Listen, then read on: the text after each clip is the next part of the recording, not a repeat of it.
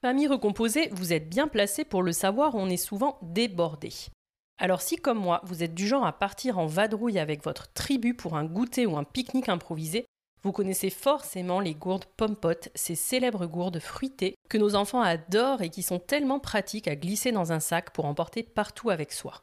Mais ce que je trouve en plus génial, c'est qu'une gourde pompote est égale à une portion de fruits et en plus, c'est sans sucre ajouté et Nutri-Score A. Oui oui, Nutri-Score A. Un goûter à la fois pratique, fruité et savoureux, franchement, que demander de plus? Surtout quand on sait que la plupart des enfants de moins de 12 ans mangent trop sucré, notamment à l'heure du goûter, selon l'Agence nationale de sécurité sanitaire alimentaire. Alors, pour faire le plein de gourdes pompotes et rassasier vos petits affamés en sortie improvisée, tout en leur apportant une source de fibres, foncez sur pompote.com. Allez, maintenant, place à l'épisode.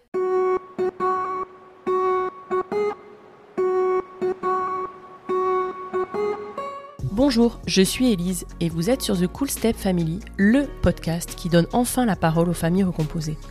Aujourd'hui, en France, un enfant sur 10 vit en famille recomposée. Cela représente 1,5 million d'enfants et ce chiffre est en constante augmentation. Les familles recomposées sont donc une part entière et non négligeable de notre société.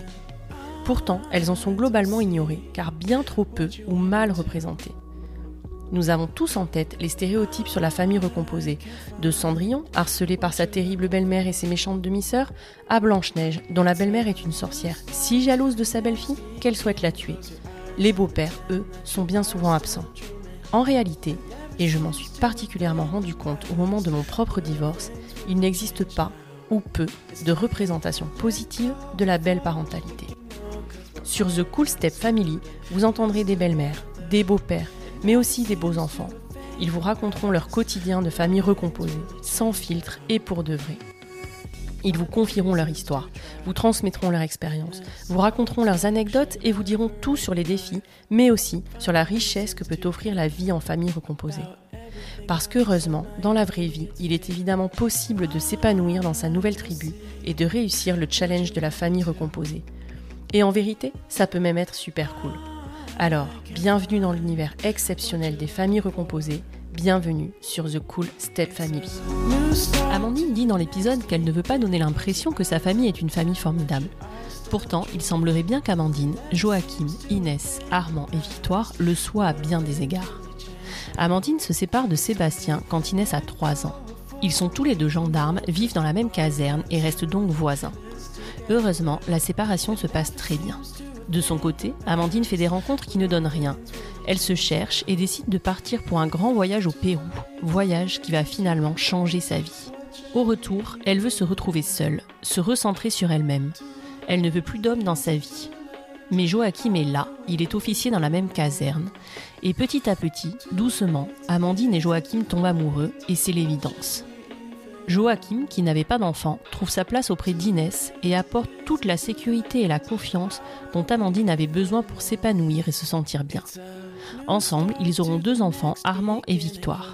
Aujourd'hui, Amandine le dit, ils sont une vraie famille. Ils ne se considèrent même pas comme une famille recomposée, et pour Amandine, Inès a quatre parents.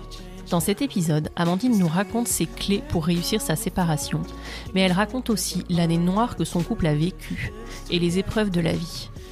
Merci infiniment Amandine pour ta confiance. J'espère que cet épisode vous plaira. Bonne écoute. Salut Amandine, est-ce que pour commencer tu peux me dire qui tu es, ce que tu fais dans la vie et de qui est composée ta famille s'il te plaît? Coucou, je suis euh, créatrice de contenu sur Insta. En fait, j'ai pris, euh, j'ai fait une reconversion il y a un an pour ouvrir mon entreprise de déco. Donc, je fais euh, parallèlement de la création sur Insta et des coachings déco. D'accord. On est une famille de cinq, mon mari, moi, et il y a trois enfants, Inès, Armand et Victoire. Ouais, top. Euh, Armand et Victoire, vous les avez eus ensemble, et Inès, tu l'as eu d'une précédente euh, union. Oui, c'est ça. En fait, euh, j'étais en couple avec, il s'appelle Sébastien, avec Sébastien, on a eu Inès. Mhm. on s'est séparés quand elle avait à peu près deux ans et demi et et derrière, j'ai rencontré Jo en 2012, donc Inès avait 5 ans à l'époque. Ouais, d'accord. Et est-ce que tu es OK de, pour nous raconter un petit peu ton histoire d'avant, tu vois, même brièvement? Ah oui, bien sûr. Bien sûr, bien sûr. Ben, en fait, euh, donc euh, moi je suis rentrée en fait, en, euh, Sébastien, le papa d'Inès, était gendarme. Mmh. Donc moi je suis entrée en gendarmerie en 2003, je suis partie à la garde républicaine à Paris, on s'est rencontrés là-bas. Je vais dire que c'était mon vrai premier amour. Et, et en fait on s'est mis très vite en couple. Et finalement on a eu Inès assez rapidement aussi. Et on s'est séparés d'un commun accord vraiment. Parce que euh, bah, peut-être parce qu'on avait été trop vite justement et qu'au final on était plus amis. Donc on a vécu euh, entre guillemets en colocation pendant un an parce qu'on avait du mal à se séparer pour elle mais tous les deux on s'est dit qu'on pouvait pas vivre comme ça toute notre vie donc on s'est séparés euh, sachant qu'on a vécu dans la même caserne du coup pendant bah, jusqu'à ce que je parte à Cherbourg avec avec Joachim en fait en 2015 ah ouais fou. Donc Inès je je vais pas dire qu'elle passait parce que c'est pas un objet, mais en fait, euh, on habitait euh, une caserne de plein plein d'appartements. C'est les grands, les grandes casernes parisiennes, donc il y avait une centaine d'appartements. Et euh, au début, c'était un peu le tout venant en fonction de nos plannings. Et puis après, on a fait une semaine sur deux. Mais par contre, Inès était vraiment libre de, de choix, c'est-à-dire que même si dans la semaine elle voulait voir maman ou papa, elle pouvait y aller en fait. Ah, c'est génial. Donc euh, c'est pour ça qu'on est vraiment resté euh, en bon terme en fait, parce qu'on a toujours été voisins. Et après, ben, on est parti à Cherbourg et c'est d'ailleurs à ce moment-là qu'on est passé la première fois devant un juge, parce que auparavant on n'était jamais passé en, en jugement parce que lui devait euh, avoir un, papier en fait officiel pour pouvoir avoir la garde d'Inès le week-end et pouvoir pouvoir justifier d'une chambre parce qu'après il a refait sa vie, il a eu un enfant. Du coup pour pouvoir avoir une chambre pour Inès, bah, il lui fallait un papier donc c'est aussi pour ça qu'on est passé devant le juge parce que sinon euh, quoi, non on n'y serait pas passé en fait. Ouais. Donc une séparation qui se passe euh, super bien quoi qui se passe super bien et vraiment, je vais pas dire que c'est une famille formidable, mais moi je suis toujours en contact avec ses parents. Euh, mes parents peuvent l'appeler euh, s'ils veulent quand Inès est liée par exemple l'été ou s'ils ont besoin de la jambe pour un anniversaire si jamais elle est pas avec moi. Euh, Joachim a rencontré les parents de Sébastien parce qu'une fois lui était parti justement en opération extérieure, donc personne ne pouvait emmener Inès chez ses grands-parents paternels. Donc nous on l'a emmené, donc c'était l'occasion pour leur présenter Joachim voilà, en fait, c'est vrai que ça se passe, euh, ça se passe hyper bien, quoi. Vraiment, il n'y a pas, il a pas que des mauvaises séparations et c'est vrai qu'on parle beaucoup plus des séparations euh, avec euh, des problèmes de garde d'enfants, des conflits et nous c'est vraiment pas le cas. On a toujours été dans le même sens et on s'est toujours promis que voilà, même pour Inès, on, on s'engueulerait pas et ça se passerait bien parce que parce qu'on on n'oublie pas qu'on l'a fait par amour en fait. Et je pense que ça c'est plus important aussi. Non, mais c'est génial, ouais. C'est chouette d'avoir ce discours-là aussi, c'est clair, c'est hyper important. Donc, euh. bah, euh, oui, après, je pense qu'il y a souvent, euh, souvent le problème, des fois, ne vient pas forcément des parents eux-mêmes, mais vient des de personnes extérieures. Oui, et notamment de, de, refaire sa vie. Moi, je sais que Joachim a été hyper compréhensif aussi par rapport à ça. Il sait très bien la place qu'il a. Euh, il sait très bien que Sébastien a sa place aussi et que voilà, et c'est hyper important. Euh, Angélique, la belle-maman d'Inès, euh, est issue aussi d'une famille recomposée, donc connaît aussi très bien sa place. D'ailleurs, elle a été hyper intelligente et hyper compréhensive les premiers temps parce qu'elle m'avait justement, moi qui avais peur qu'elle prenne ma place, elle m'a vachement rassurée par rapport à ça.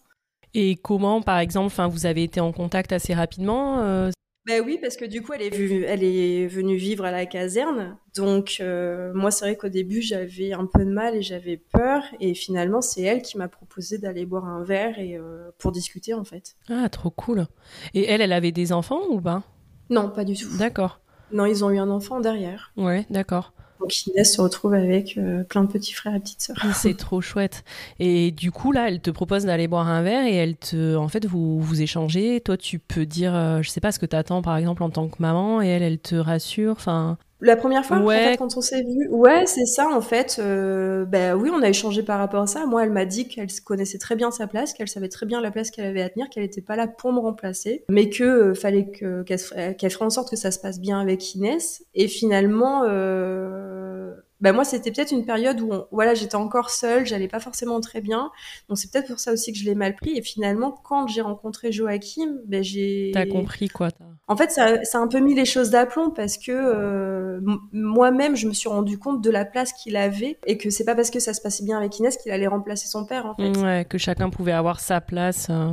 Et je pense que c'est le plus important en fait. Euh, quand chacun refait sa vie, quand chacun se sent bien dans ses pompes, ben, euh, tout, tout déroule en fait. Et c'est souvent ce que je dis même à des abonnés qui se séparent, c'est que d'abord il faut se retrouver avec soi-même pour être bien après euh, dans toutes les relations en fait. Parce que tant que t'es pas épanoui en fait, ça passe pas forcément bien parce qu'il y a de la jalousie, parce que tu, d'un seul coup, bah, tu te retrouves sans ton enfant, et puis tu as ton enfant euh, dans un, contexte familial plus, plus stable de l'autre côté, quoi. Voilà. Ouais, quand en plus, il y a une famille de l'autre côté et que toi, tu es encore seul, ça peut être compliqué, ouais. Ouais, c'est ça. Et puis il faut faire des deuils aussi, quoi. Il y a, de toute façon, les séparations, c'est jamais simple et faut, faut, c'est un deuil. Mm. Hein. C'est vraiment euh, accepter les situations. Ouais, ouais, il y a plusieurs étapes. Euh, c'est c'est, c'est clairement, c'est comme un deuil, ouais, c'est clair. Et mm, parce que du coup, quand vous vous séparez, Inès, tu disais, elle a deux ans et demi, c'est ça? Oui, c'est ça. Ouais. Et toi, tu restes euh, maman solo du coup pendant combien de temps? Tu le rencontres quand elle a quel âge, Joachim? Moi, j'ai rencontré Joachim en 2012. Ouais. Donc elle avait 5 ans. Ok.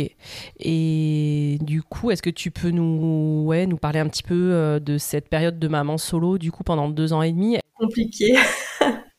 Compliqué parce que, euh, parce que j'ai eu des histoires, mais en fait, ça, c'était pas, soit c'était pas sérieux, puis c'était en dehors d'Inès, en fait. C'était vraiment moi dans ma vie célibataire, on va dire. Mais je pense que je rencontrais surtout des hommes, entre guillemets, à problème. Peut-être parce qu'inconsciemment, j'avais pas envie de me remettre en couple. Ouais, t'étais pas encore prête. Je pense que j'avais l'impression de tomber que sur entre guillemets des, des connards, mais euh, peut-être que c'est moi qui ne cherchais que ça parce que au moins je savais que ça donnerait rien peut-être. Et, euh, et finalement j'ai rencontré euh, Joachim en 2012 et en fait si tu veux avant avant de me mettre avec lui j'ai fait un voyage au Pérou. Mhm.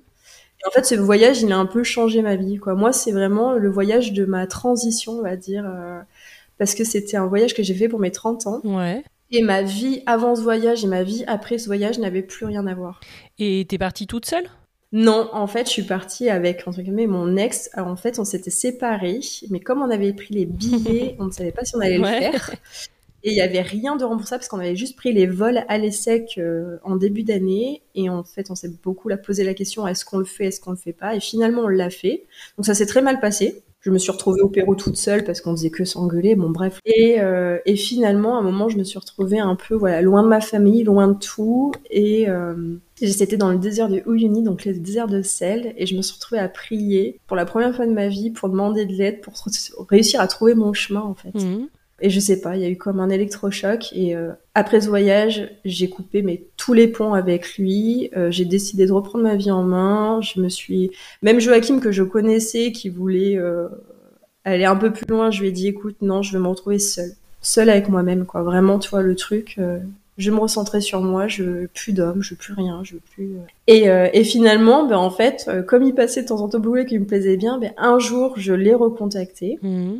Et en fait, ça a été tout doux et, finalement, euh, ben, on a fini par se mettre ensemble. Et je sais pas, c'était une évidence en fait. Et quand tu dis qu'il passait au boulot, oui, parce qu'en fait, il travaillait dans un ministère à côté. Moi, je travaillais dans un ministère, lui dans un autre, et il venait souvent faire des réunions dans le nôtre. Mais après, il a pas été pressant parce que comme j'avais dit que je voulais plus d'histoire, je voulais plus rien, en fait, il était hyper correct, mais tu vois, il demandait pas plus, quoi. Et c'est peut-être ça justement qui m'a plu, en fait. Ouais, c'est ça. Et c'est vrai que euh, après ça, ça a déroulé et c'est vrai que j'ai été cash avec lui euh, dès le début en disant que moi j'avais une fille. Donc parce que c'est ce qui aussi euh, m'avait posé problème avec cet ex, c'est que lui n'acceptait pas du tout Inès. D'accord. C'est pour ça que ça s'est très vite fini parce que je sentais qu'elle était tout le temps en trop, je sentais que ouais, c'était compliqué quoi. C'était des trucs concrets qui te disaient ou c'est toi qui sentais qu'il y avait quelque chose?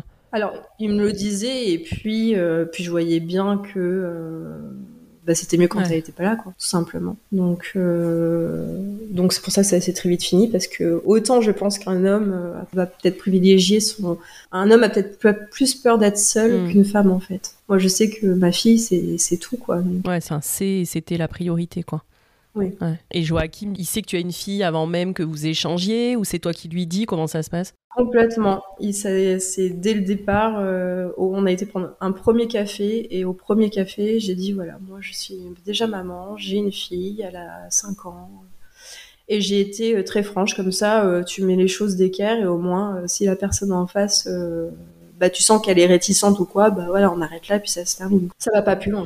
Et comment il a réagi du coup? Qu'est-ce qu'il t'a dit lui? Bah, au contraire, euh, il a super bien réagi, à ma grande surprise. Ah non, non, il m'a tout de suite dit, oh, moi ça me pose pas de problème. Euh, après, après beaucoup de personnes peuvent dire ça sur le, sur le moment et puis derrière euh, ne pas du tout réagir. Et au contraire, euh, donc il a rencontré Inès plusieurs mois après, hein, ça s'est pas fait de suite. Et parce que je l'ai vraiment préservé. Et finalement, ben en fait, non, euh, ça se passait tellement bien que, voilà, je proposé de. Je sais même plus comment ça s'est fait exactement. En plus, c'était il y a quand même assez longtemps. Oui, ouais, ouais, c'est compliqué de revenir. Ouais. Il a, non, non, il l'a rencontré, ça s'est super bien passé. Euh... Inès a été un peu dur avec lui au début, je m'en souviens. Ouais, parce que attends, du coup, Inès, tu lui avais présenté euh, juste l'ex d'avant? Juste, ouais, ouais d'accord. Et lui, elle, elle ça s'est jamais trop bien passé, du coup, ou elle, elle a pu, elle avait pu s'attacher quand même à lui, tu sais non. ou pas? Non, d'accord. Non, il y avait pas d'affinité. Ok. Euh, je n'ai pas vraiment de souvenir, mais je, elle n'était pas. Euh, d'ailleurs, elle en garde aucun souvenir, tu vois. Ouais, ouais, d'accord. Et est-ce que tu te souviens si, si ai parlé d'abord peut-être de Joachim avant qu'il y ait les présentations? Alors je me souviens pas du coup, mais me connaissant, oui. Pour moi, de toute façon, je l'ai pas, je l'ai pas euh, ramené comme ça. Euh, non, non. Et donc la première rencontre, t'as pas de, de souvenir vraiment de ce que vous avez fait ou de comment ça s'est passé? Pas du tout. Il y a juste un truc dont on reparle souvent parce que ça nous fait rire, c'est que Inès du coup avait du mal à partager sa maman. Mmh.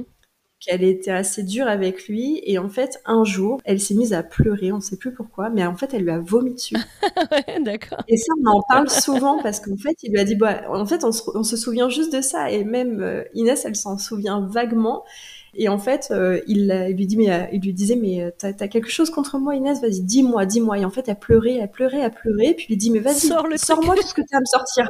Et là, elle s'est mise à vomir, vomir, vomir sur lui, sur le canapé. Et en fait, je revois Jo les bras écartés en disant, vas-y, sors tout ce ah, que tu as. génial. J'accueille, vas-y. Ouais. Et on se laisse en ouais. faire, voilà. Et en fait, à partir de ce jour-là, bah, il y a eu un déclic. Et pareil, bah, en fait, Inès, après, elle s'est ouverte à lui. Puis derrière, on n'avait que des bons moments, en fait. Ouais mais elle lui a vraiment vomi dessus. Mais vraiment, c'était sors-moi tout ce que t'as. Et c'était vraiment. Euh... Et on en parle souvent de ce moment-là, finalement. C'est euh, assez symbolique, en fait. Oui, exactement. Et puis, euh, quand tu racontes là, du coup, la réaction de Jo, tu vois, qui reste, enfin, j'en sais rien, quelqu'un d'autre aurait pu, euh, tu vois, être dégoûté, j'en sais rien, se lever, faire. Non, et là, le fait qu'il ouais. reste comme ça et qu'il accueille le truc, en effet, symboliquement, c'est. Ah, vraiment, ben, il, a, il est resté assis, je te dis, il a lâché les bras d'Inès, quoi. Il a, il a ouvert ses bras, il lui a dit, vas-y, sors tout ce que t'as à sortir. Non, mais je trouve ça trop beau, quoi. Et juste pour revenir un peu sur ton voyage au Pérou, toi, tu penses qu'au moment où tu demandes euh, voilà, de l'aide et tout, que tu es dans ton désert de sel, tu penses que c'est toi qui a eu un changement en toi à, à ce moment-là? Comment tu peux expliquer un peu plus ce qui s'est passé? Bah, Moi, je pense que déjà, il y a eu un changement dans le sens où c'est le genre de voyage mmh. qui te change, en fait. Mais vraiment, parce que tu... C'était combien de temps? C'était trois semaines. Ouais, d'accord trois semaines, tu te retrouves chez l'habitant. En plus, je te dis, c'était vraiment un voyage aller sec, aller-retour sec, en fait. Donc, mmh. après, on s'est débrouillé sur place pour les, pour les chambres, on s'est débrouillé sur place pour les hôtels, on allait souvent sur les trucs du guide du retard et tout. Mais euh, tu rencontres plein de gens qui, ont, qui vivent des choses incroyables, hein, que ce soit en famille avec leurs enfants, tu rencontres des gens qui n'ont rien et qui te donnent tout. Mais clairement, quand on voit Rendez-vous en terre inconnue, c'est vraiment ça, en fait. Hein. C'est des gens, ils là-bas ils avaient pas l'électricité c'était que l'énergie solaire et tu te rends compte que euh, avec rien euh, ils t'accueillent quoi. Ils ont le sourire en fait. Et tu retournes en France euh, où les gens font que se plaindre euh, sur consommation et tout et c'est vrai que non ce voyage m'a vraiment changé parce que même le fait des trucs tout cons de marcher eh ben tu te rends compte qu'en fait au quotidien on est hyper feignant. Mm.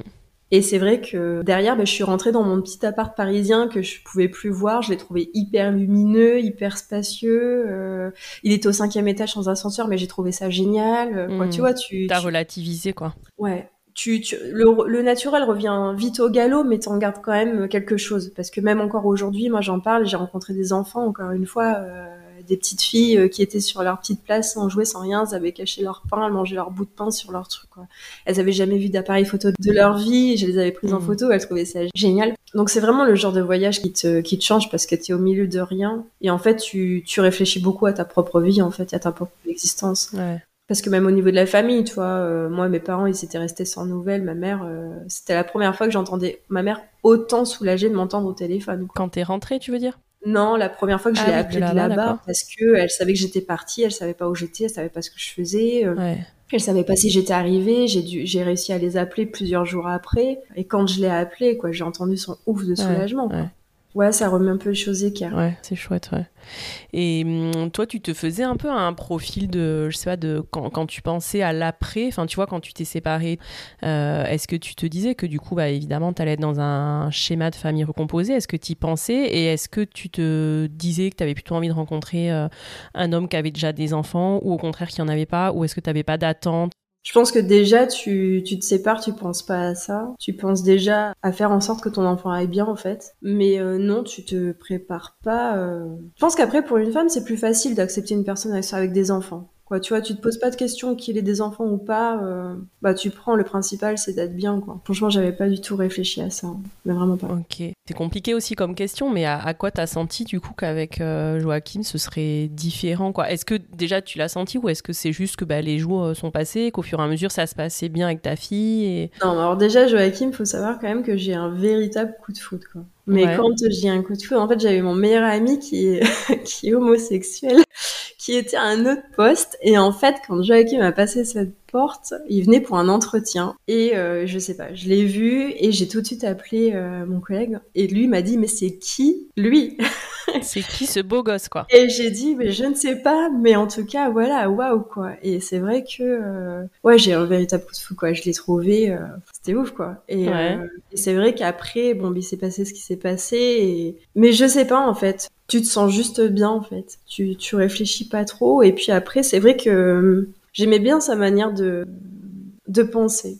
Mais c'est vraiment pas le genre d'homme vers qui je serais allée parce que si tu veux, dans le monde militaire, en fait, il y a les sous-officiers, il y a les officiers. Moi, je faisais partie des sous-officiers, Joachim des officiers. Donc généralement, ces deux catégories de personnes ne se mélangent pas du tout. Ah ouais, d'accord. Ça se croise pas. C'est pas du tout bien vu pour qu'un officier soit avec un sous-off et un, sous-off, euh, ben, les officiers les vous voient, c'est les officiers, quoi, tu vois. Donc c'est vrai que Joachim, moi je le voyais, je le vous voyais, euh, il faisait partie d'une catégorie de personnes qui étaient entre guillemets inaccessibles et, et puis et puis c'était même pas possible parce que voilà, c'était un officier, quoi. Donc, euh, c'est vrai que les premiers temps, quand, quand on s'est vu, j'étais vraiment pas du tout à l'aise. Parce qu'en plus, moi, j'avais une image des officiers hyper coincés, euh, pantalon en velours. Je me disais, ouais, c'est bon, t'as rien à leur dire, ils tapent quoi, tu vois. On n'était pas compatibles, quoi. Et euh, quand on a fait notre premier rendez-vous, je me suis dit putain, 6 points en pantalon en velours, c'est terminé mort. quoi. No way. et en fait, il est arrivé en jean avec un petit, euh, une petite veste en cuir. Je me suis dit ah merde, en fait, euh, le stéréotype que j'avais, c'est pas du tout le bon. Par contre, je l'ai vous voyez très longtemps et c'est lui qui m'a dit bon, à un moment, tu vas peut-être arrêter, tu vas arrêter de me vous voyez quoi. Et en fait, j'y arrivais pas. C'est vrai, attends, mais genre quand vous étiez même un peu en date et tout, tu le vous voyais ou tu veux J'arrivais pas à tutoyer parce que pour moi, les officiers, on les vous voyez. Et puis moi, je suis, je suis fille de gendarme. Et voilà, le monde militaire, j'ai toujours vécu dedans, en fait. Donc pour moi, euh, c'est comme ça en fait, et c'est normal. Et c'est vrai qu'il m'a dit bon, euh, tu vas peut-être arrêter de me, tu, me voyer parce que voilà quoi, ça fait chier. et en fait, j'arrivais pas, j'arrivais pas. Puis jusqu'au moment, bon, voilà où ça, où ça casse. Mais c'est vrai que même après, euh, j'avais toujours peur du regard, toujours peur de, de ce qu'on allait dire. et puis en fait, ben, c'est vrai que j'ai aimé sa façon de penser, et même, même ça, ça me montrait que c'était quelqu'un de bien parce que généralement les officiers, encore une une fois, les sous-offres, ils leur parlent même pas. C'est limite s'ils nous disent bonjour, tu vois. Ouais, d'accord. Et le, que lui euh, s'intéresse à moi en tant que femme, il voyait pas ce côté militaire et c'est ça qui, je pense, qui m'a plu aussi. C'est qu'il s'en foutait. Ouais, et j'imagine vous en avez reparlé. Tu sais si lui, il avait eu aussi euh, un coup de foudre pour toi, comme toi t'as eu, ou lui, ça a mis plus de temps Il, va, il le dira pas. Moi, je sais qu'il a eu un coup de foudre dans le sens où, en fait, il m'a, il m'avait dit que si tu veux, quand mon bureau était vraiment, euh, c'était à l'hôtel de Brienne en fait, et c'était dans une salle principale qu'on voyait de l'extérieur parce que c'était que des portes vitrées en fait. Et il me dit quand il arrivait, qu'il passait mmh. ce portail, la première chose qu'il regardait, c'était au bureau savoir s'il y avait mon sac à dos noir, parce que j'ai un sac à dos noir avec estampillé Pérou. Et il me disait la première fois que la première chose que je regardais quand j'arrivais, c'était voir s'il y avait ce petit sac à dos noir au pied du bureau, parce que s'il n'était pas là, il savait que c'était mes collègues et du coup ça, ça le décevait. Ouais, d'accord. Donc il était quand même bien intéressé. Ouais, il t'avait bien repéré quoi. Et du coup, alors, euh, comment, comment ça se passe les débuts? À quel moment vous vous dites que vous allez, euh, je sais pas, emménager ensemble et comment, comment vous commencez cette vie à trois? Je sais pas, ça s'est fait hyper naturellement en fait. Euh, Joe, il venait me chercher au bureau tous les soirs et quand il n'y en avait pas Inès, il me ramenait. On partait au resto. Puis je pense que ça s'est fait tout naturellement. Même la rencontre avec mes parents, ils sont venus à Paris et du coup, euh, du coup, je, je leur ai représenté euh, Jo en fait. Donc mon père est hyper content, forcément, un officier. mon père est aux anges. Ouais, c'est clair la classe. Mais non, tout s'est fait naturellement. Ouais.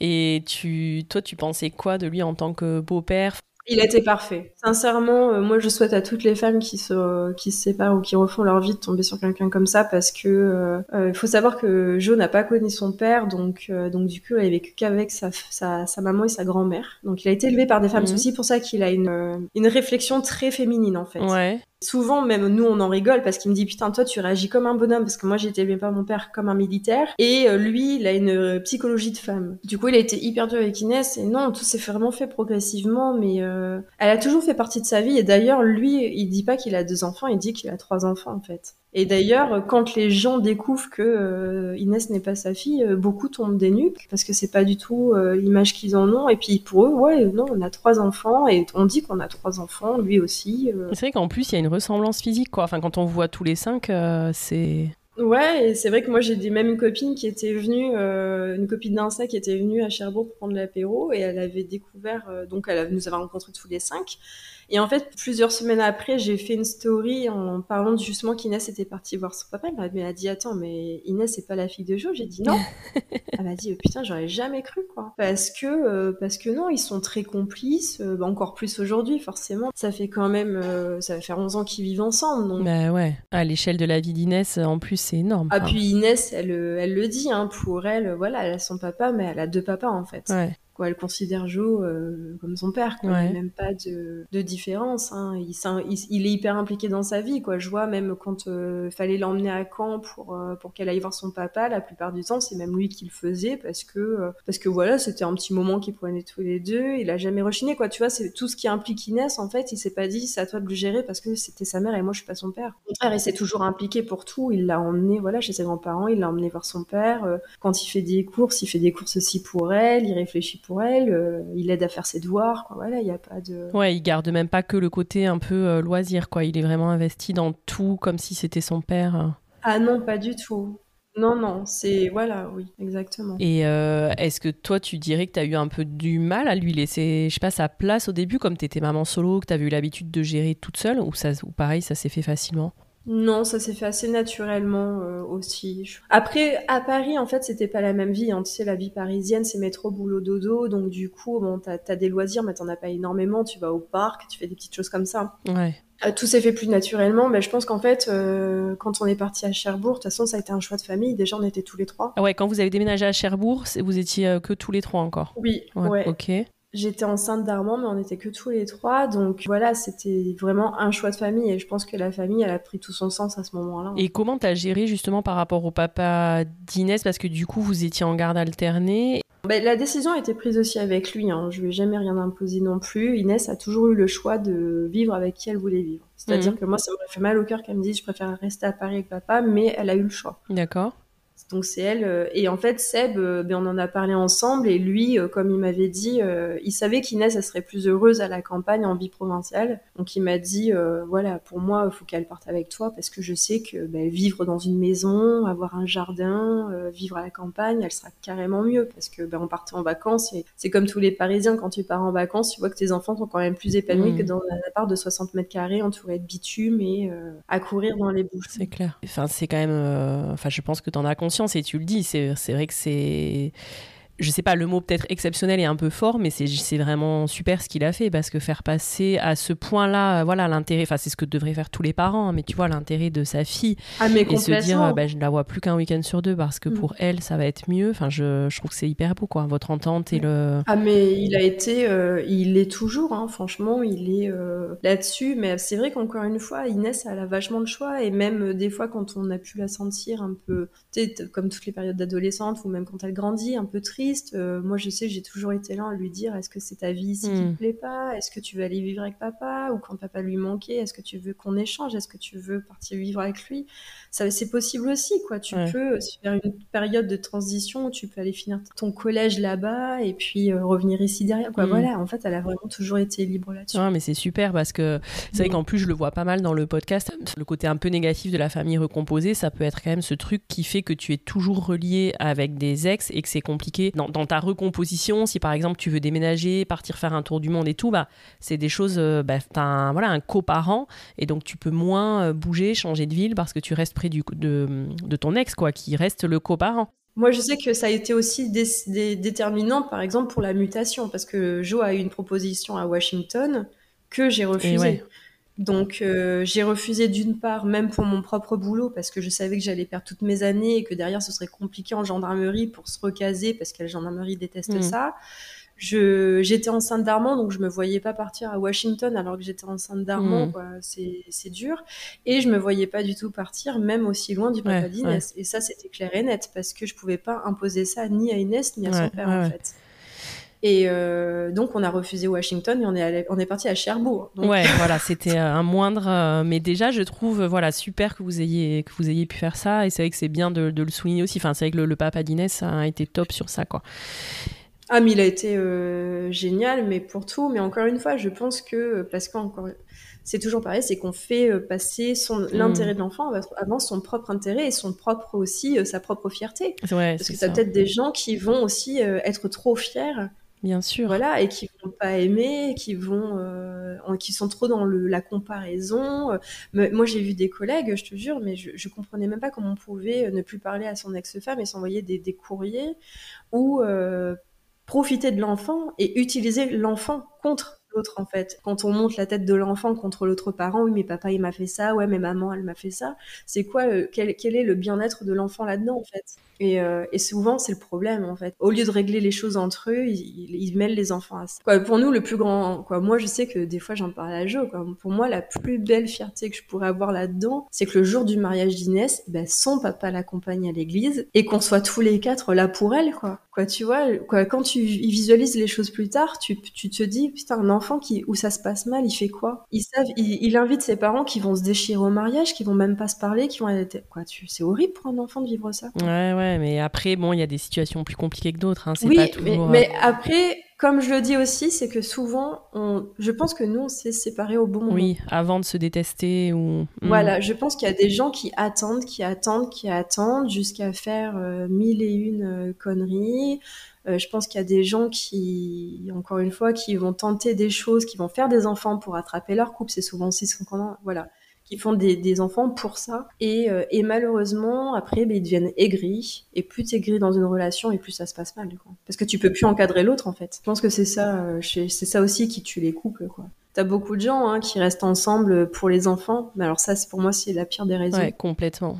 C'est ce qu'on dit souvent à Inès, euh, ou même quand elle était des fois triste parce que son papa lui manquait, c'était voilà, est-ce que tu préfères avoir des, mm. parents qui se déchirent, qui s'engueulent tous les jours, tous les jours, est-ce que tu préfères avoir des, des, parents épanouis de chacun de leur côté? Et quand tu vas dans une ou des deux familles, en fait, ça se passe bien parce que tu vois, papa est heureux euh, en famille, tu vois, maman heureuse en famille, et finalement, ben, c'est pour ça que je pense aussi qu'elle est mm. aussi équilibrée. C'est ben, parce que ça se passe bien partout. Elle vit dans la bonne ambiance, euh, que ce soit d'un côté ou de l'autre. Et puis, euh, puis elle vit avec des parents qui s'appellent, qui se parlent, qui se, qui se cachent rien, parce que ben, des fois, euh, voilà, on va toujours dans le même sens. Donc, quand t'as un des deux parents qui lui dit tiens, alors il s'est passé ça et tout, ah ben t'es au courant Bah ouais, je suis au courant. Ouais. Ah mince. Ouais, ça c'est vraiment génial. Ouais. Et je pense que ça c'est important aussi pour l'enfant. Ouais, c'est sûr. Et puis elle vous voit heureux, alors qu'un enfant qui voit ses parents malheureux, je pense qu'il porte une espèce de, de chape sur lui, de responsabilité. Enfin, de, oui, oui, c'est clair que le truc, mm. euh, rester ensemble pour les enfants, enfin, c'est, je pense que c'est ce qu'il y a de plus destructeur en réalité pour les enfants. Bah oui, parce qu'au final, bah, destructeur pour les enfants, mais pour toi-même oui, aussi.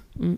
Mm. Parce que euh, qu'est-ce que ça t'apporte? Parce que finalement, après, c'est un cercle vicieux en fait. Hein. T'es pas bien dans ton cocon, donc t'es pas bien dans ta tête, donc t'es pas bien avec tes enfants, donc euh, t'as beau euh, faire du paraître intérieurement. Ouais, et puis les enfants, c'est des éponges, donc ils le sentent en plus. Donc, ouais. Mm. Et hum, du coup, avec Jo, est-ce que vous, tu sais, c'est une discussion que vous avez eue assez rapidement sur les enfants, par exemple? Est-ce qu'il t'a demandé assez vite si toi t'en voudrais d'autres? Est-ce que toi tu savais qu'il en voudrait? En fait, avant de parler d'enfants, déjà, c'était le mariage. Ouais. Euh, parce qu'on s'est fiancés très vite finalement, parce qu'on s'est mis ensemble en 2012. le, 3 octobre 2013, il m'a demandé euh, de l'épouser. D'accord, ouais.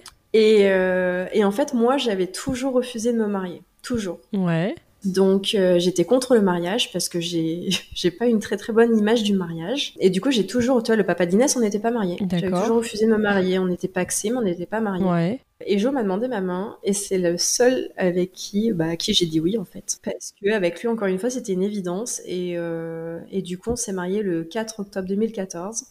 Donc tu remarqueras quand même que c'est des dates palindromiques à chaque fois. Ouais, c'est fou. Hein. En fait, tout est hyper écrit dans notre histoire en fait. On s'est mis ensemble en, octobre 2012. Alors j'ai pas la date, mais on s'est mis ensemble en octobre 2012. Euh, voilà. il m'a demandé de l'épouser donc à Prague le 3 octobre 2013. Mhm. Et on s'est marié le 4 octobre 2014. Ouais, trop bien. Et c'est vrai que c'était ouais c'était évident. Puis en fait, je suis tombée enceinte d'Armand bah, après le mariage. Mais non, en fait, c'était vraiment voulu. En fait, bah, lui il voulait des enfants, moi j'étais pas contre. par contre, j'ai pas mal vécu la grossesse d'Armand. Elle s'est très bien passée sur le plan médical, mais par contre, psychologiquement, ça a été un peu plus hard, tu vois. Ouais, par rapport à quoi? À ton premier échec, justement? Voilà, exactement. De peur de, de, reproduire un échec. Et du coup, euh, j'ai eu très très peur pendant toute cette grossesse. Et, euh, et, euh, et, des fois, bah, je lui disais, mais mais voilà, et si on se sépare, et si machin, en fait, je pensais toujours au pire. Et, euh, et puis, bah, on est toujours ensemble en 2023. Ouais. et comment il te rassurait, lui? Il te disait quoi? Ah, il était. Non, non, Joe m'a toujours rassuré, il m'a toujours porté, en fait. Mais euh, comme quand, euh, d'ailleurs, mm. avant le mariage, hein, pour moi, ça allait forcément mal se terminer. Je faisais des pas des crises mais j'avais ouais si c'était des crises en le, en, en le poussant à bout pour qu'il me pour qu'il pour qu'on se sépare pour que. Mais au final, c'est ce qu'auraient fait d'autres garçons en disant bah, ok c'est bon je me casse ben lui me mettait euh, face à moi-même en fait en disant non si tu veux me quitter tu me quittes mais par contre c'est toi qui le fais en fait parce qu'il voulait justement euh, moi c'était pour me prouver que on allait me quitter qu'on allait encore me entre me maltraiter puis finalement lui a, tout a fait tout le contraire et il a été toujours très rassurant en fait même pour Armand euh. non non il m'a toujours montré qu'il serait là et qu'il me lâcherait pas hein. ah, c'est génial et raconte comment vous annoncez à Inès que, que t'attends Armand, comment elle, elle réagit. Inès, alors je sais plus exactement euh, comment on lui a dit, mais je sais que euh, elle a très bien réagi. En fait, pour la famille, on a fait un, une photo de groupe en fait, mais où chacun avait une photo. En fait, moi j'avais fait une photo avec mon ventre avec une banderole. Euh, c'était on attend un bébé, un truc comme ça. Et en fait, voilà, on avait chacun notre banderole avec un morceau de phrase et on avait fait un photomontage pour l'envoyer à nos familles respectives, en fait. Ouais, trop Donc Inès avait été, euh, pareil, associée à tout ça, en fait. Et on l'a toujours associée à tout ça. Elle nous a aidés dans nos choix. Voilà, le but, c'était qu'elle prenne tout ça bien. Puis finalement, euh, la grossesse, ça allait. C'était un peu après, quand il y a eu Armand, en fait, euh, où voilà, il y a eu un peu de jalousie au début. Puis finalement, après, ça s'est passé. Ouais, après ça, bon ça peut arriver dans toutes les familles. Oui, je pense que famille recomposée ou pas recomposée, ouais, euh, l'arrivée d'un enfant c'est particulier, mais euh, finalement, tu vois, tu, quand tu, on les voit tous les trois aujourd'hui, euh, ça se passe très bien, quoi. Ouais, il n'y a aucune différence, quoi. C'est une fratrie. Ah non, Inès, c'est son frère et sa sœur, mais comme Raphaël et son frère, c'est ses frères et sœurs, et il n'y a pas de différence, quoi. C'est la seule différence, c'est que de temps en temps, Inès n'est pas là parce qu'elle part voir son papa. Et comment ça, tu penses qu'ils le comprennent? Enfin, Armand, il est grand, mais ouais. Alors Victoire le comprend pas encore, elle le dit parce qu'Armand lui dit non, elle est partie voir son papa, donc elle répète les choses. Je pense qu'elle comprend pas. Et puis en plus, c'est vrai que comme on est à Angoulême, maintenant elle prend le train. Avant, l'emmener à Caen, donc euh, Armand connaît le papa d'Inès. D'accord. Donc c'était concret pour lui parce que voilà, on partait. en fait, si tu veux, on se rejoignait à Caen. Lui faisait la route jusqu'à Caen, moi je faisais la route jusqu'à Caen, et après ils prenaient le train ensemble. Donc c'était leur petit moment à deux. Et ils rentraient sur Paris parce qu'il y avait 1h50 de train. Quoi. Ouais. Et euh, mais du coup, quand on allait à Caen, ben, on se retrouvait et c'est vrai que bah, Armand connaît Seb, euh, donc il y a pas. C'est, pour lui, il met un, un visage sur le mm. prénom en fait. Alors que Vivi moins, du coup. Bah Victoire, elle le connaît pas puisque là Inès prend le train toute seule. Elle monte à Paris maintenant, comme on est plus près. Euh, elle prend le train Angoulême, elle monte à Paris. Euh, il la récupère à la gare, quoi. Ouais. C'est vrai que c'est moins concret pour elle. Armand, lui, s'est retrouvé à faire des Skype avec le petit frère d'Inès. ah ouais, excellent. Il a quel âge du coup de l'autre côté, le petit frère? Il a 6 ans. D'accord, ouais. Là, il va avoir 7 ans, donc ils ont, quelques... ils ont je crois qu'ils ont 6 mois d'écart. Ouais, c'est génial. Et donc là, tu vois, dans ce qui est par exemple toute la logistique, les trajets école, euh, etc., euh, comment vous vous organisez? Inès va au lycée, Armand va en école primaire et Victoire elle va chez la nounou. Donc bah là pour l'instant bah, c'est moi qui gère parce que du coup Jo bah, travaille à Paris. Ouais d'accord. Donc il part le lundi matin, il revient le vendredi soir, donc c'est moi qui gère toutes les semaines en fait. Ouais, d'accord, ok. Et sur l'éducation comme ça, est-ce qu'il peut y avoir des sujets, tu vois, qui, enfin, en fait, j'essaye de creuser parce que ça a l'air tellement parfait, tu vois, et, c'est génial, hein, parce que c'est justement l'objectif du, du podcast, c'est aussi de montrer que ça peut vachement bien se passer.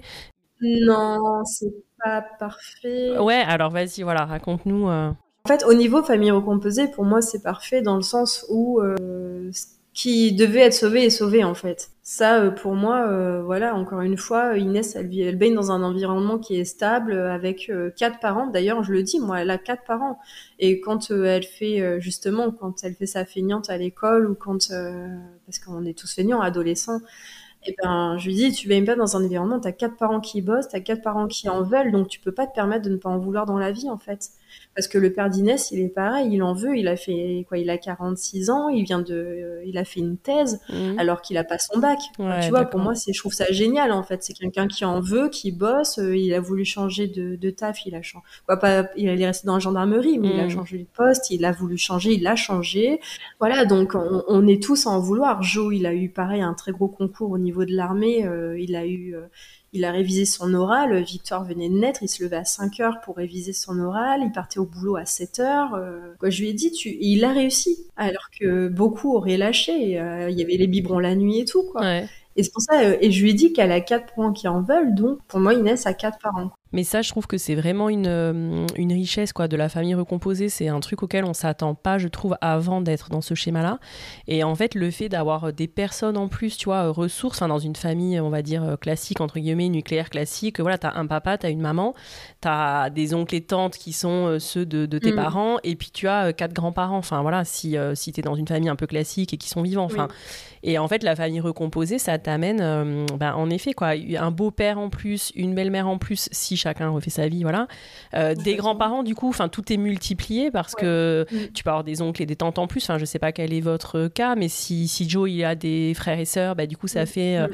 et je trouve, moi, que c'est une, vraiment une richesse, ça, de la famille recomposée. Ah, complètement. Et, puis, en plus, après, même au-delà de ça, c'est que toi, son père habite toujours à Paris. Que, bah, du coup, Inès, ça lui fait une putain d'ouverture d'esprit aussi parce qu'elle va à Paris, quoi, elle est assez autonome. Euh, c'est qu'on y a vécu longtemps, donc déjà quand on arrive à Cherbourg, on voyait la parce que elle, ben, avait déjà pris le métro, le bus, elle avait pas peur forcément de la foule. Il y a des choses. Euh, voilà, contrairement à d'autres enfants qui n'avaient pas quitté leur petit village, tu vois, euh, ben, Inès, elle avait déjà vu beaucoup de choses dans sa vie, la Tour Eiffel, le Louvre, le Grand Palais. Et c'est vrai qu'aujourd'hui, bah voilà, elle prend le bus. Ça lui fait pas peur en fait. Elle est, elle est assez autonome là-dessus. Elle est débrouillarde. Et puis euh, ouais, elle va chez ses grands-parents à Sainte-Maxime, elle va quoi à Vadrouille en fait. Quoi l'été, euh, nous c'est ce qu'on lui dit hein, quand des fois elle peut se plaindre, on lui dit tu te rends compte, euh, je pense qu'il n'y a pas beaucoup d'enfants l'été qui vont faire une partie là en Charente dans leur petit cocon ou qui vont partir en vacances. Après elle est à Paris, après elle est à Sainte-Maxime, ouais, t'as plein de petits pieds à terre quoi. on lui dit tu te rends compte, ça va quoi. Pour une ado de 15 ans, t'es pas malheureuse quand même. Ouais, c'est clair. Et justement, comment ils vous avez accueilli les parents de Jo alors Jo, il a sa maman du coup. C'est vrai, sa maman, oui, tu m'as dit. Sa maman, super. Franchement, euh, on, est, on a été à Nice et euh, on a été manger chez elle et franchement, ça s'est super, super bien passé et euh, j'ai rien à dire. En plus, bon, Annie, elle est très ouverte. Hein, c'est la niçoise, hein, donc, qui parle beaucoup, qui, est très marrante. Et puis c'est pareil, elle a vécu sans homme, donc c'est une femme aussi qui a pris sa vie en main, tu vois. Ça se passe super bien. D'ailleurs, bah, elle aussi m'avait demandé de la tutoyer, donc je tutoie mm. ma belle maman et elle m'appelle souvent, elle m'appelle quasiment toutes les semaines. Elle nous suit sur Insta. Ouais, excellent. Et entre vos trois enfants, elle fait aucune différence, tu dirais euh, Non, pas du tout. Quand euh, le truc tout con, mais quand elle arrive, elle a toujours des petits cadeaux pour Armand, pour Victoire et pour Inès. Non, non, il y a vraiment pas de différence. Même elle a dit qu'elle a trois petits enfants et euh... non, non, franchement, même Inès hein, s'entend très bien avec elle. Elle parle beaucoup et tout. Non, non, franchement, dans la famille, il n'y a pas eu de différence. Ouais, d'accord. Et d'ailleurs, même les parents de Seb, tu vois, ils m'ont envoyé des cadeaux, même pour Armand et pour Victoire, alors que c'était pas leurs petits enfants, quoi. Ah, c'est génial, c'est trop chouette. Et du coup, comment arrive euh, l'envie d'avoir euh, Victoire? Vous saviez que vous vouliez plusieurs enfants Alors, Victoire, bah, ça s'est fait euh, en fait en 2019. Ça a été notre première crise de couple. Mmh. Je pense qu'on a été happé par le boulot et on s'est oublié en fait. Parce que chacun était dans son taf à fond et euh, finalement on s'est un peu euh, oublié et finalement ça a été... Euh, on s'est éloigné. Et à ce moment-là, on a failli, voilà, on a vécu une mauvaise période et, et je suis tombée enceinte, mais j'ai fait une grossesse interrompue. D'accord.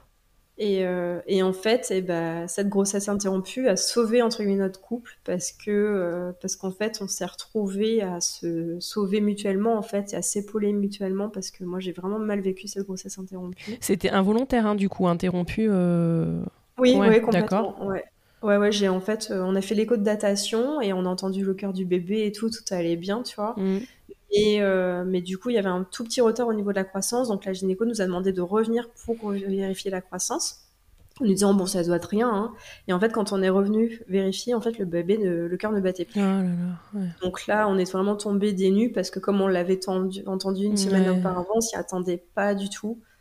Et, euh, et on, voilà, notre monde hein, s'est un peu effondré et tout. Et, euh, Et c'est vrai que bah, du coup, on s'est vachement soutenu en fait. Et, et finalement, bah, tout est rentré dans l'ordre entre nous. Et c'est vrai qu'on a aussi changé notre manière de vivre aussi en, se en profitant plus et en, en se disant qu'il fallait pas que le boulot prenne un pas comme ça sur notre vie personnelle en fait.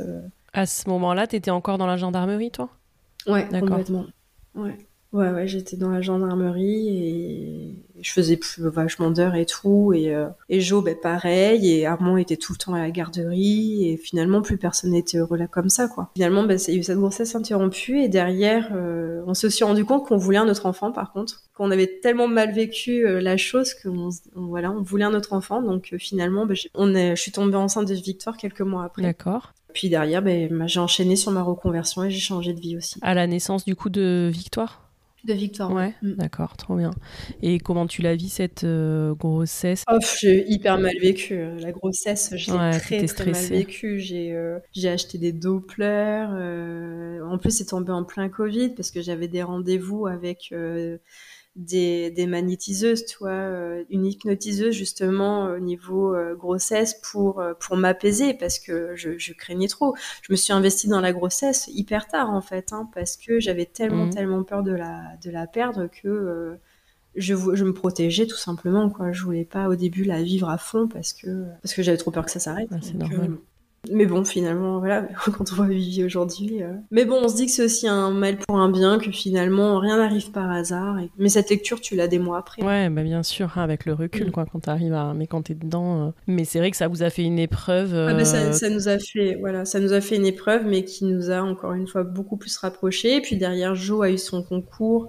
Donc il est parti à Paris et là ça nous a encore plus rapprochés parce que le fait qu'il soit absent, eh ben forcément bah tu profites encore plus des moments que t'as et euh, ouais là vous êtes dans une vie du coup où il est pas là la semaine et où il revient le, le week-end. C'est ça depuis deux ans. Ouais. Mm. En fait, on a fait le choix de venir en Charente parce que ben moi, forcément, c'était aussi compliqué au quotidien parce qu'à Cherbourg, on n'avait pas mm. d'attache, on n'avait personne. Donc, euh, dès qu'il m'arrivait une galère ou quoi que ce soit, ben, j'étais seule.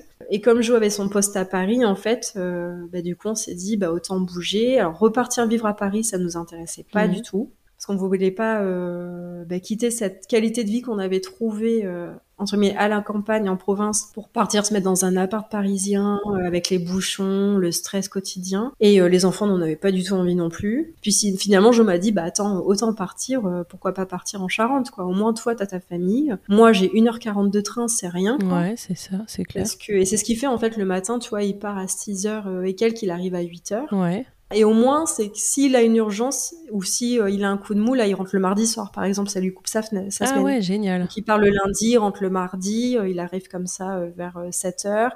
On fait la soirée ensemble, il repart le mercredi matin, il rentre le vendredi, donc ça coupe quand même malgré ouais. tout. Et moi, ben, quand j'ai vraiment une galère ou quoi, j'ai mes parents qui sont pas loin, puis même ça change la vie, toi.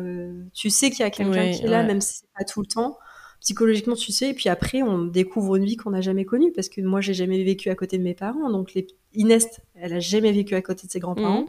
Et c'est vrai que bah, là, ils vont chez papy et mamie le mercredi. Euh, quand il y a la galette des ronds, on fait la galette des ronds ensemble. L'anniversaire, on le fait ensemble. Quoi. Ça, c'est des trucs. Euh, Tes parents, ils doivent être hyper contents aussi. Hein.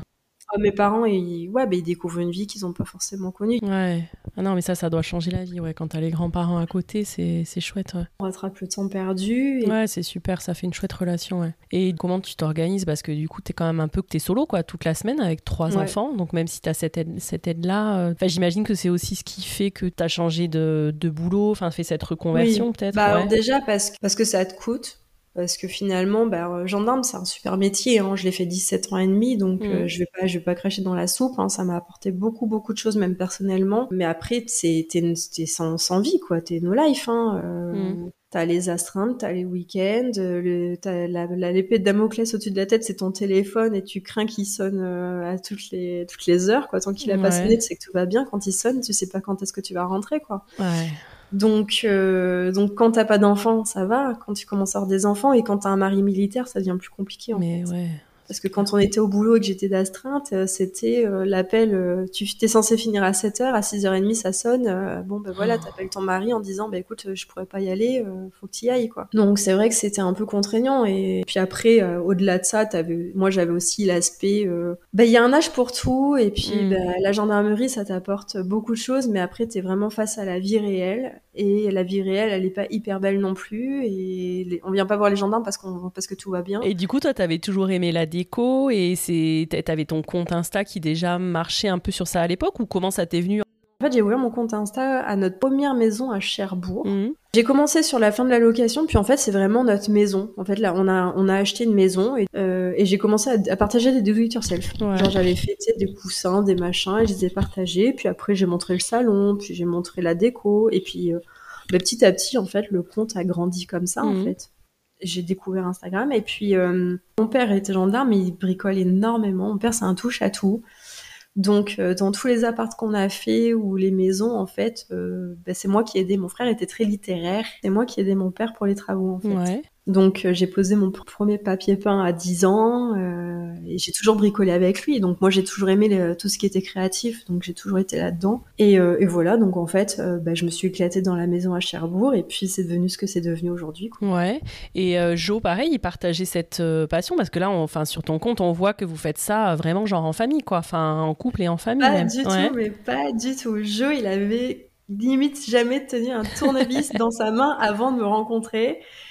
Et euh, il s'y est mis à, bah, dans la maison à Cherbourg. En fait, Joe, c'est quelqu'un qui va s'investir. C'est-à-dire que euh, il, en veut, quoi. Mm. Joe, euh, ça, je peux pas lui retirer. C'est quelqu'un qui en veut dans la vie. ce que je te disais pour son concours. Voilà, il a tenté un concours. Ce qu'il fait, il veut le réussir. Ouais, quand il s'y met, il se met à fond. Il donne à, à, 1000%, mm. quoi. Parce qu'il veut pas se dire, je me suis pas donné les moyens pour. Mm. Dans le bricolage, c'est pareil. C'est-à-dire que il ose, il tente.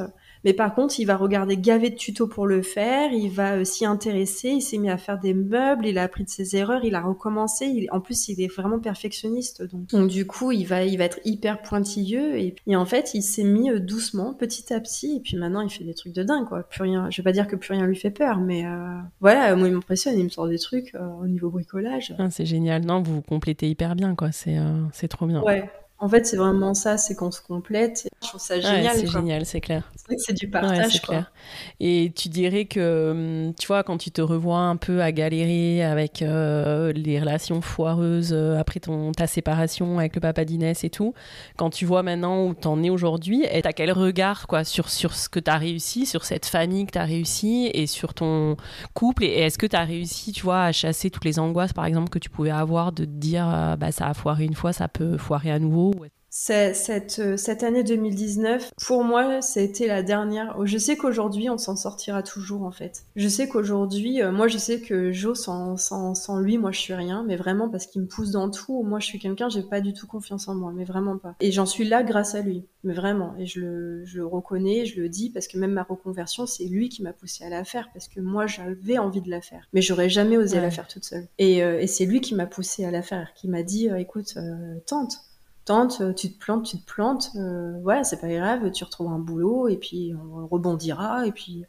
Mais moi toute seule, euh, c'était, je vais pas réussir. J'ai toujours peur de me planter, euh, même dans, dans les trucs de déco. Hein, je suis toujours. D'ailleurs, il me le dit, t'es une balance, c'est horrible parce que j'hésite tout le temps, hmm. tout le temps, tout le temps, et j'ai toujours peur de faire les mauvais choix en fait. Et lui, c'est un bélier, c'est un fonceur, donc quand tu on se complète, on se complète vraiment. Mais après, je suis fière, je suis vraiment fière de la famille que j'ai aujourd'hui. Je suis fière. Pour, pour moi, ma, ma plus grande fierté, c'est ma famille en fait de voir des, mes enfants aussi épanouis parce que on a beau dire Insta ça montre pas la vraie vie, ça montre pas bah si. Moi j'ai pas honte de dire euh, oui on est heureux, oui, on montre qu'on est heureux. Bah, si ça rend les gens aigris, tant pis, en fait. Moi, mes enfants, ils sont épanouis. Hein. Ce que je montre sur Insta, c'est vraiment eux. C'est pas, c'est pas une illusion, quoi. Sinon, je les habillerais euh, tous en matchy-matchy tous les jours. Euh, la plupart du temps, ils sont dégueulasses. Voilà, c'est des vidéos spontanées. Ça se voit que ça a l'air d'hyper bien se passer, que tout le monde a l'air d'avoir trouvé sa place, qu'il y a vachement ah, d'amour. que... Et c'est super, je trouve, de, de pouvoir dire qu'une famille recomposée, ça peut être ça aussi. Bah complètement. Est-ce que tu aurais des conseils à donner justement pour que ça roule au mieux quand tu es dans un schéma de famille recomposé? La patience et la communication, je pense. Je pense qu'en fait, il faut vraiment, toi, moi je vois, ben, encore une fois, il faut savoir ce qu'on veut dans la vie. Et, euh, et je pense qu'après, c'est vraiment la communication. Euh, comme tu disais, ben, Joe, il aurait pu réagir différemment à, cette, à ce vomissement. Mm. Et peut-être que s'il avait agi différemment à ça, ça aurait tout changé. Mm. Il aurait pu dire euh, quoi Il aurait pu partir en colère, il aurait pu mm. euh, réagir en se disant bah, c'est quoi ça euh, C'est ça les enfants et, puis partir, fuir.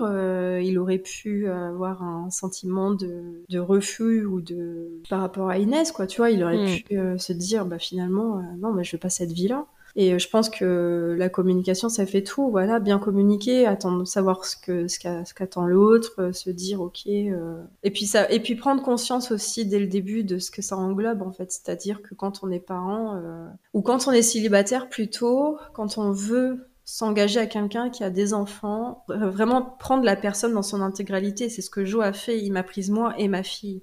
Il m'a pas prise que moi en fait. Et je pense qu'il y a beaucoup de gens célibataires qui vont se mettre avec des gens en couple alors qu'ils sont pas prêts d'être à ça et qui pensent que se mettre avec la personne c'est juste se mettre avec elle. Alors que cette personne, bah, elle est accompagnée d'un petit boulet au pied. Mm.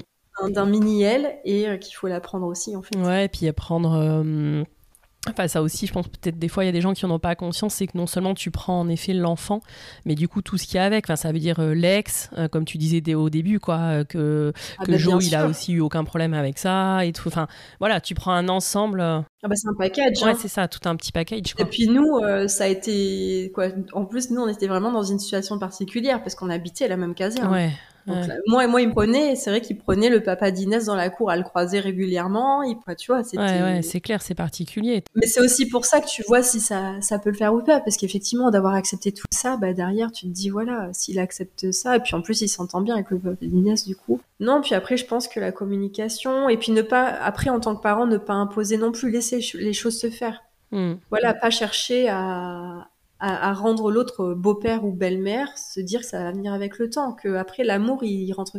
C'est comme deux, êtres humains, ils vont pas s'aimer, euh, l'amour il va pas être inconditionnel dès le début, il va hmm. grandir. Mais c'est pareil euh, pour des enfants et entre adultes et enfants, il faut laisser les choses se faire, il faut laisser les sentiments s'installer, il faut pas tout vouloir dès le début, trop vouloir d'investissement dès le début. Il euh, faut aussi se dire voilà, l'autre apprend. Ouais, ouais. Aujourd'hui, tu dirais que Joe il aime Inès. Ah oui, D'ailleurs, sans parler de séparation, euh, parce qu'on l'autre jour on a été confronté à ça, euh, un couple qui se séparait, on me disait putain mais moi si, si on devait vraiment être amené à se séparer un jour, en fait, je, il pourrait pas couper les points avec Inès. Il m'a dit moi je serais obligée de continuer à, la voir et euh, parce qu'elle lui manquerait en fait. Elle, fait partie de sa vie. Et comme Inès, je sais que Jo fait partie de sa vie aussi. Ouais, mais ça c'est un vrai sujet. Euh, en effet, sur, dans une famille recomposée, c'est quand tu as une séparation derrière pour le beau-père ou la belle-mère et le et le bel enfant. Euh, qu'est-ce qui se passe quoi? Est-ce que tu continues à te voir ou pas et tout? Enfin, c'est vrai que c'est. Hmm. Ben, en fait, je pense qu'il faut laisser au... Toi, quand ça te concerne pas, tu laisses les gens faire, en fait. Tu peux pas interdire, quoi, c'est trop dur. Encore une fois, il faut penser au bien-être aussi de l'enfant, surtout, parce que lui, il se construit. Ouais, c'est ça. Et donc, vous, quand vous en avez discuté, là, euh, vous vous dites, voilà, il n'y a aucune raison que ça arrive et tout, mais euh, en tout cas, comme tu dis que vous en avez parlé, c'est quelque chose, vous vous dites qu'évidemment, il continuerait à se voir ah, si bah, ça devait arriver. Enfin, ouais. Mais comme, euh, encore une fois, moi, le papa d'Inès fait partie de la vie d'Inès et ce sera à vie, en fait. Ouais. Ouais. Ça me semble inconcevable en fait. Euh. Bon déjà on ne séparera pas. Ouais voilà, c'est ça. Euh, mais non, Inès, euh, ils sont trop l'un pour l'autre. De toute façon je le vois, ils sont, ils sont hyper complices. Ils sont, moi demain t'as pu jouer dans la vie d'Inès. Parce qu'en fait c'est ce que tu disais, c'est qu'on s'apporte tous quelque chose, on est tous complémentaires. Hmm. Donc chacun à sa façon va apporter quelque chose et tout n'est pas parfait. Joe il a une, encore une fois il est officier, tout est carré, donc il a une éducation peut-être plus stricte que moi. Moi, j'ai la douceur d'une maman. Alors, je dis pas qu'il est pas doux, mais Joe, c'est un clown, donc lui, il va être euh, tout le temps à faire le pitre avec les enfants. Moi, euh, je je fais le pitre, mais peut-être pas autant. Quoi, le clown de la famille, c'est quand même lui. Euh, le papa d'Inès est plus posé. D'ailleurs, c'est pour ça qu'Inès est aussi peut-être plus posée. D'ailleurs, elle en rigole. Elle dit euh, quand elle voit Armand et Victoire, elle fait oh il y a deux débiles. ouais, je sais pourquoi j'ai pas le même père, quoi, tu vois. Mais euh, voilà, lui, il est plus posé. Donc chacun apporte vraiment. C'est pareil, Angélique, elle est plus posée aussi. Elle est plus posée que moi. Donc puis elle est dans un autre univers. Elle a été dans la banque. Elle est elle a d'autres choses à apporter à Inès aussi que moi je connais pas. Donc vraiment chacun apporte sa petite pierre à l'édifice en fait. Ouais, et c'est ça qui fait que c'est super riche quoi. Ouais, complètement. Ouais, trop bien. Pour terminer, euh, qu'est-ce que tu dirais à peut-être une femme qui est en train de, qui va écouter ce podcast et qui est soit malheureuse euh, en couple avec euh, des enfants au milieu, soit dans sa période un peu de maman solo en train de galérer comme ça a arrivé, enfin? Alors ça, je l'ai eu justement parce que j'ai des femmes qui m'écrivent, qui se séparent et qui m'écrivent par rapport à ça, ou d'autres, une autre qui m'a écrit parce que ça n'allait pas dans son couple et justement euh, qu'elle était contente de voir que nous on s'en était sortis parce que j'avais parlé officiellement de cette période de 2019 dans le mm. poste de la Saint-Valentin la dernière fois en disant que euh, la roue tournait et qu'il fallait s'accrocher et que euh, s'il y avait de l'amour, le couple survivrait en fait. Mais qu'il fallait s'écouter et apprendre à écouter l'autre surtout. Et euh, en fait, moi, j'ai envie de dire que, alors déjà, quand on est en couple et qu'on n'est pas heureux, il faut aussi euh, penser à soi et penser. Et encore une fois, c'est ce que je te disais tout à l'heure, c'est que euh, avoir des enfants épanouis, c'est être épanoui soi-même. Mm. Comme tu l'as très bien dit, les enfants sont des éponges. On l'a encore vu là avec l'hôpital. Euh, Victoire, elle nous a foutu la misère parce qu'elle a dû prendre tous nos sentiments de peur, d'angoisse. C'est vraiment des éponges. Donc, un, couple épanoui ne fera mm. pas des enfants épanouis en fait, parce que euh, parce qu'un des enfants qui vont vivre dans les engueulades. Mm ça va leur donner une mauvaise image du couple. Donc, ils ne vous, ils voudront surtout ne pas reproduire ça, puis ça mm. va pas forcément leur donner une bonne image de la famille. Euh, à contrario, des parents qui sont murés dans le silence, bah, ça fera pas des, des enfants épanouis non plus, parce que voilà, ils seront ternes, quoi. Puis encore une fois, je pense qu'après, ça détermine vraiment ton image de ta propre famille. Et je pense que voilà, quand t'es pas heureux, euh, à quoi bon? En fait, on n'a qu'une vie. Et moi, je sais qu'au début, ça a été très mal pris que je me, sépare de Sébastien. J'ai eu beaucoup de réflexions. Mais c'était, c'est ton choix. C'est ton choix. Et si tu le fais, c'est que tu as besoin de le faire. Et, encore une fois, je pense qu'il faut regarder aujourd'hui euh, ben, comment se comporte Inès, comment est notre vie pour se dire euh, ça se passe pas toujours mal. Et euh, c'est pas parce que des parents se séparent que les enfants vont forcément mal finir, en fait. Au contraire, comme je dis, il faut voir les bons côtés. C'est qu'ils auront plus de, grands-parents. Ils auront deux parents qui seront heureux peut-être mmh. en couple derrière. Peut-être qu'ils mettront du temps à Ou à la rigueur, qui seront heureux solo. Enfin, ils vont même mieux être heureux euh, solo que être malheureux de toute façon en couple, quoi. Oui, voilà. Complètement. Mais, euh, mais ça fera forcément des enfants plus épanouis. Et après, il y a des gens qui sont en pleine séparation. Encore une fois, euh, faut d'abord se recentrer sur soi-même et être heureux mm. avec soi-même avant de pouvoir être heureux avec quelqu'un. Donc, faut faire son deuil, faut accepter les échecs et je pense que ça, c'est le plus dur parce que quand tu as un enfant avec quelqu'un ou mm. quand tu te mets en couple, c'est pas l'aboutissement que tu envoies. Donc il faut vraiment faire ce deuil, et... mais surtout ne pas se dire qu'on sera jamais plus heureux parce que c'est pas le cas.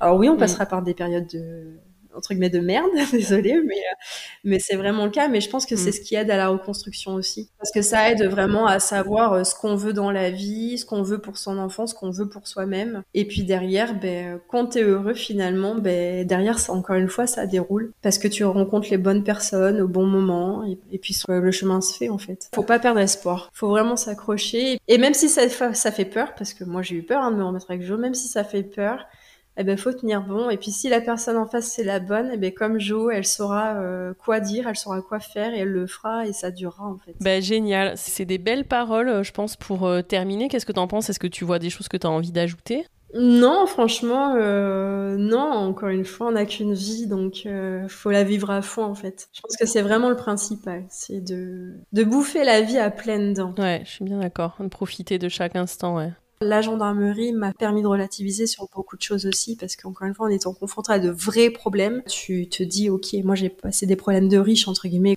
ta vie, elle peut être hyper belle. Et voilà, nous, on l'est. Et c'est d'ailleurs ce qu'on essaye de montrer, euh, même tous les dimanches soirs, euh, à nos abonnés, voilà, comme une petite photo de famille, que euh, une famille recomposée et une famille, en fait. Ouais, trop bien. Vous vous considérez vraiment comme une famille à part entière, quoi. Il n'y a aucun sujet. Ah, mais non, on se considère même pas comme une famille recomposée, en fait. On l'est sur le papier, mais pas dans, pas dans l'âme qu'il y a. Mais vraiment pas. Trop bien. Bah écoute, Amandine, c'était trop chouette d'échanger avec toi et je, voilà, avec une parole hyper positive. Bah, avec plaisir, merci à toi et merci aussi euh, bah, voilà, de pouvoir mettre ça en avant aussi, c'est important encore une fois. On a plus tendance à critiquer, à dire le négatif, euh, que ce soit euh, dans les magasins, dans les restos, mais c'est vrai que c'est bien aussi de montrer que voilà que ça se passe pas toujours mal et c'est grâce à des gens comme ça qu'on le fait en fait. Ouais, trop bien, je trouve que c'est hyper important aussi, donc merci beaucoup à toi. Bah, avec plaisir, vraiment. À bientôt. À bientôt. Bientôt, bye bye. Bye. Voilà, c'est la fin de cet épisode.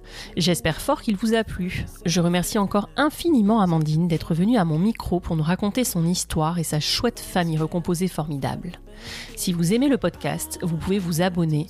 Vous pouvez aussi lui mettre plein d'étoiles sur vos plateformes d'écoute et lui laisser un chouette avis sur Apple Podcast. On se retrouve lundi prochain pour un nouvel épisode et d'ici là, prenez soin de vous.